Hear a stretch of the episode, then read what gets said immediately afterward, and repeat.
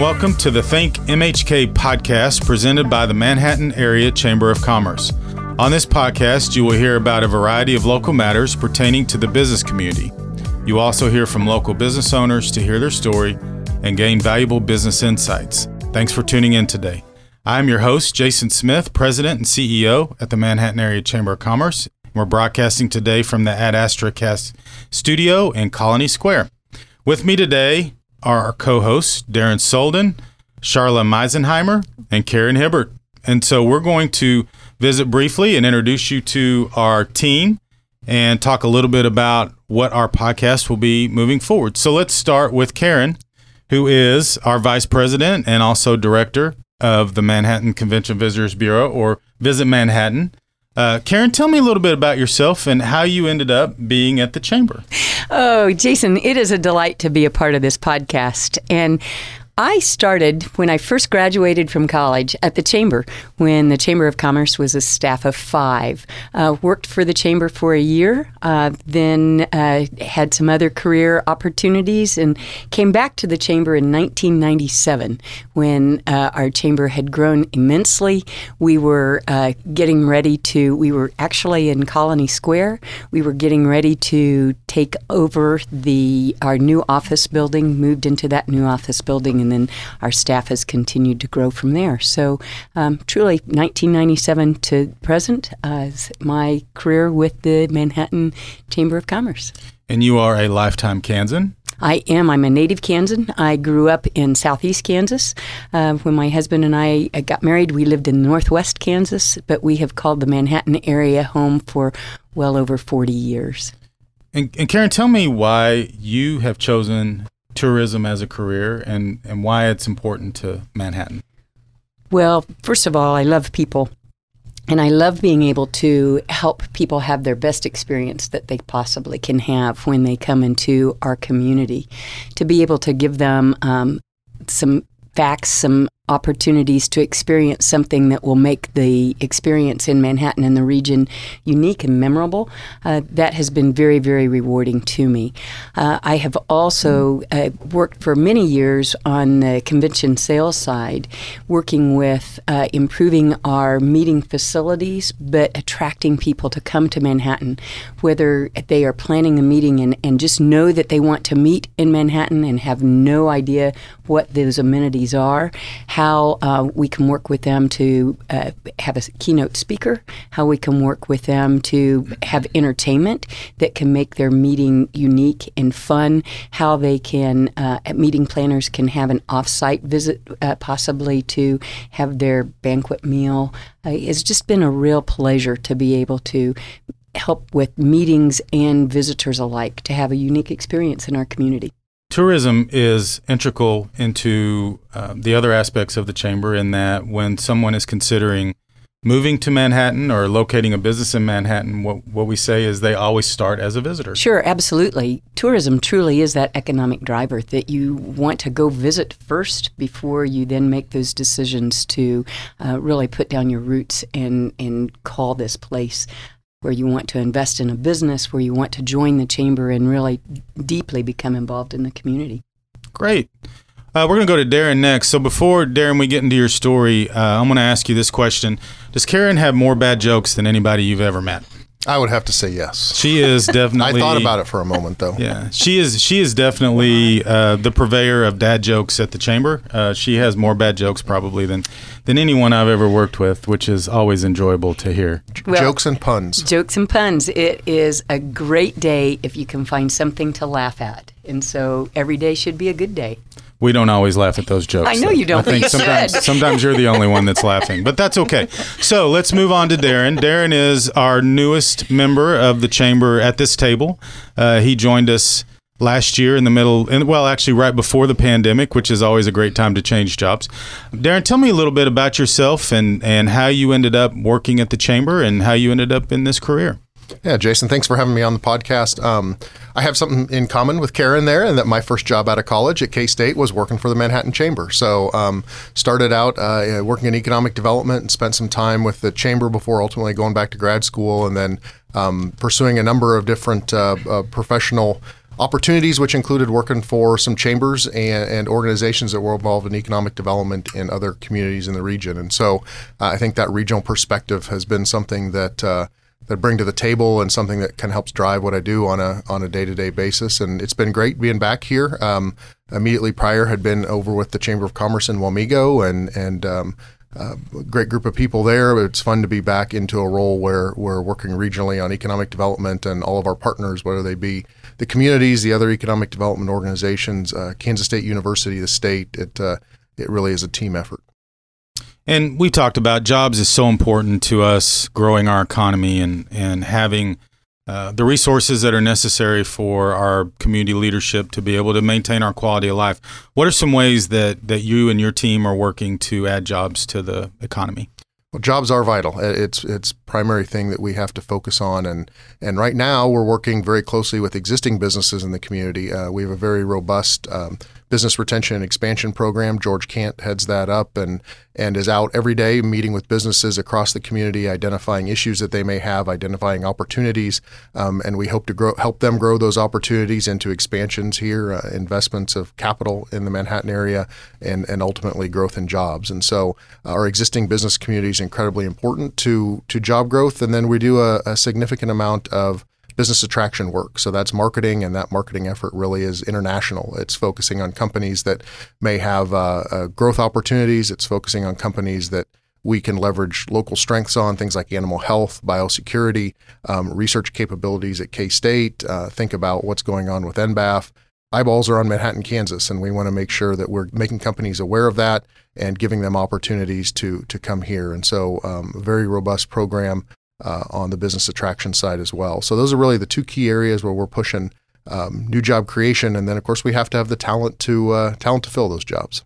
So Darren, you're from Manhattan originally. Uh, originally from Stillwater, Oklahoma. You may know that uh, as a, that little town as an Oklahoman, but I have spent the majority of my life in Manhattan, and every time I've left, I have come back. So um, my folks were uh, were uh, college professors, and and uh, my dad was from the area, and so always have had family here, and Manhattan's always been a special place for me, and and uh, going back to about third grade, um, have have spent the majority of my time, not quite as many years as Karen, but uh, but have spent the majority of my uh, my adult life in Manhattan. Manhattan High graduate. Manhattan High graduate and uh, and K State a couple times over as well. So bleed purple and and always uh, excited to root on K State athletics and enjoy the area. Love love exploring the Flint Hills. Love love all the food opportunities and getting out and hiking and and enjoying the outdoors and of course uh, getting out and playing golf when I can. And, and a former member of the Kansas State golf team, correct? I, I am. Yeah, I had the, the great opportunity when I was at K State to play on the golf team and and uh, what a great way to get to get to see a lot of fun places and travel and and um, compete at a level there. You know, as a Division One athlete was really something that I think is uh, not only fun uh, looking back, but it but it puts a lot of great uh, great behavioral uh, characteristics in place and, and organization and and time management and the competitiveness. I think that's one of the things I enjoy about economic development is it's something different every day and it's it's a competitive environment out there, but um, you, you just got to put the nose to the grindstone and get the work done. And I think we're we're moving in the right direction here. Great. So that's something that I just have thought about. That's a connection between the three of you. So Darren played golf. Charla has a son-in-law who is on the golf tour, not the PGA. The yep. Oh, he's on the PGA tour. Okay. Yep. And and Karen has a son-in-law who's a golf pro as well, right? right. Mm-hmm. So in theory, I could get the three of them put on my team and win any tournament in Manhattan. Oh, yes. Is that how that works? Well, I have the great shoes. I don't know. What do yeah. you got? Well, I, I have my son-in-law come play. Yeah. You wouldn't oh. want me on the team. No, that's what I said. I could take I could take Darren and and your two son-in-laws exactly and basically right. win and any tournament. yeah, that would be great. I need I hadn't thought about that. I need to I need to think about that going forward. Charla, tell me a little bit about yourself. Well, I would say that I'm the other person on the table who did not start at the chamber after college. Um, so that's interesting kind of learning about that. So, um, I am from Hutchinson, Kansas, and I kind of came here kind of a roundabout way. My husband is a K State graduate, and man, I just he's bled purple since the day I feel like he was born. So uh, Manhattan was always our end goal when he retired. Um, he'll be happy to know that I'm going to share that he is 10 years older than I am, so everyone now officially knows that. So he's going to retire. It has retired, semi-retired um, before I have, and so it was always our plan to be here when we retired. This was this was the end game. And we've had uh, a stadium place here for quite some time. We, um, I just don't know any other time besides K State football and um, basketball and baseball. So um, about three years before he retired, um, this job became available at the chamber. I have a hospitality background, spent a lot of years in hotels and traveled with hotels and being on the other side of the table in the chamber world. Um, and this job became available, and man, the reputation of the Manhattan Chamber is second to none in the state. And it was an opportunity I just felt like I really wanted to be a part of. And um, so spoiler alert i uh, interviewed and they they decided to take me. So um, i came a little a little ahead of my husband and um, spent about three years when we were um, long distance marriage of two hours to hutchinson but um, met up for game days and um, he is semi-retired like i said and has moved here now. So just he and i and two dogs and that's what we are. And you are in charge of our membership division which includes uh, retaining and attracting new members. It includes our events and it includes our policy initiatives. Talk a little bit about that. How do we get new members into the chamber? I think one of the biggest things that we always want to look at, Jason, is what value does the chamber bring? Um, we hear that often. Um, sometimes we hear it on the side of, well, I, I didn't make it to business after hours. Well, there's so much more that we do every day for our small business owners.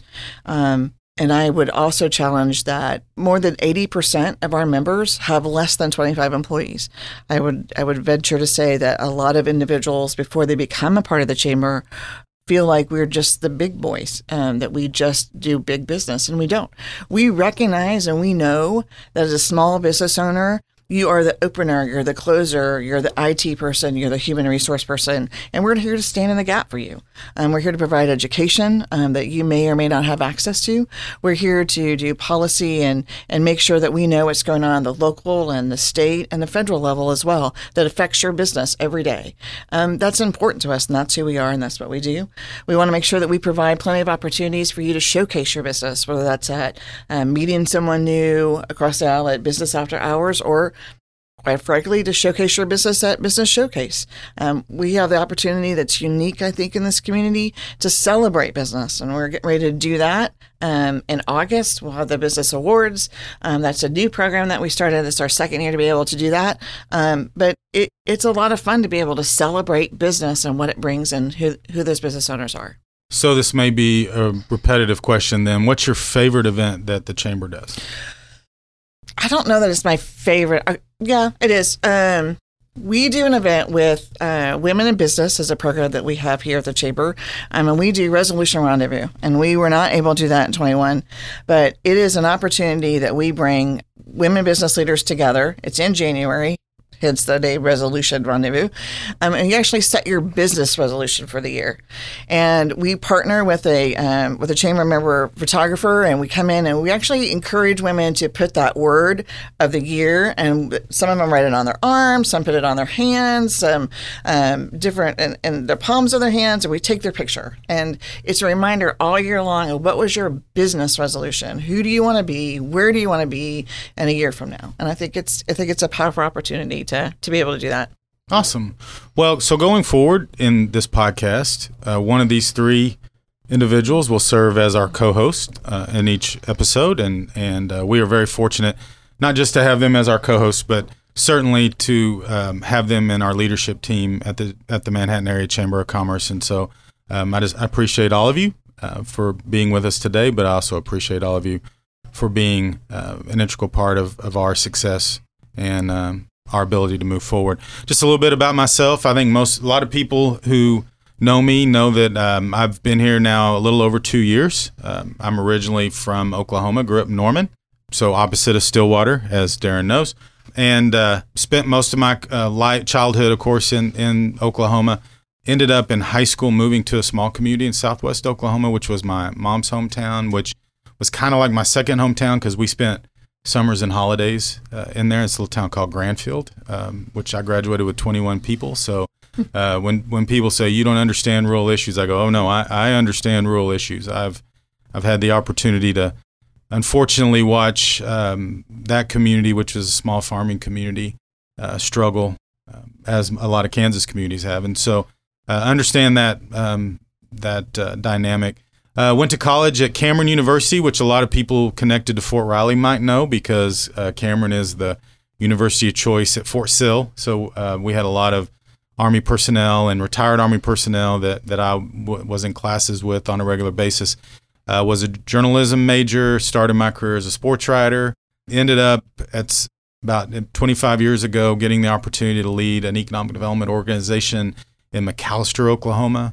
Had a great time in that small community, but received the, the chance to go to Lincoln, Nebraska to run the economic development division in Lincoln, Nebraska for the chamber and, and just fell in love with chamber work and uh, spent some time in Lincoln and spent some time in Abilene, Texas. Uh, then moved to Norman, Oklahoma, and thought that was probably going to be the end of my career because that was again my hometown, and the opportunity to retire, to have the job and retire in your hometown was a was a very attractive offer. Uh, but I got a call uh, from someone who who uh, is a headhunter who I had some uh, interactions with in the past that said, "Hey, I know you like university cities. You should really check out Manhattan. It's pretty pretty unique." And I I had not been to Manhattan, even though I had been a Big Eight, Big Twelve fan my whole life and thought, well, I'll go check it out because I obviously trust the opinion of this individual. And, and I was blown away by what kind of community uh, uh, Manhattan is. I, I've said this um, many times that Manhattan is much greater than Google says it is. The view of out, people outside of Manhattan who have never been here, I don't know that, that they have a true appreciation for how great this community is and how vibrant this community is and so I fell in love with it and fell in love with the people and, and the leadership team that that was uh, going through that process of hiring a new a new president. And uh, so I decided to move here and and uh, of course replace Lyle Butler, who spent nearly two decades uh, as a president. Some would say that's that's not the best choice to make to follow a legend, but it's one that I made, and, and I will say Lyle has been very gracious and always been available to to talk through things and, and very helpful through that transition. So uh, I'm very pleased to be here. I think we've we've moved. Of course, the pandemic was created some challenges, uh, but I'm I'm very proud of our team and how we responded. Uh, but I also think we've been able to move forward uh, and and make a lot of progress over the last two years in all the areas that we discussed uh, previously.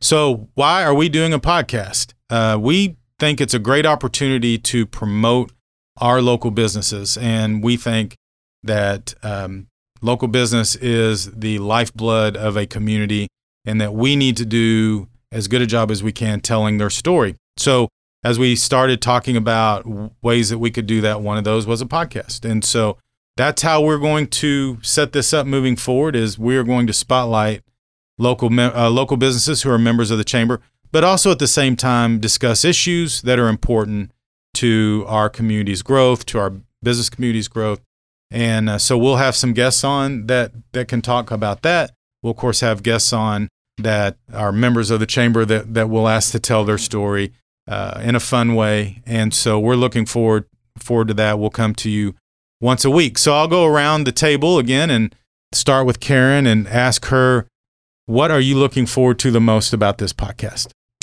Well, the opportunity to tell our story and what our offerings are. Many times, our local residents are simply just not aware of all of the offerings that a community has. So to be able to expose and to inform uh, what you can do when you vacation in this community, um, there is so much that you really need to take a week in order to experience it all. Um, but from jumping on the zip line to dipping your toe in the water, whether it's at Tuttle Creek or in City Pool, um, taking advantage of many of our attractions, learning about our history, learning a bit more about the Flint Hills that surrounds us, to immerse yourself in art. The list can go on and on. Uh, if you wanted to just have a dining week and uh, go to all of our unique restaurants, that would take a long time to get through and get around and just to enjoy the many different offerings that you have. So, again, I think it's a great opportunity for us to bring Manhattan as a visitor to our locals and to those that don't live here. Podcast, that's the beauty of a podcast is it lives forever and it's far reaching, truly worldwide. So uh, it's a great opportunity for us to be able to tell our story.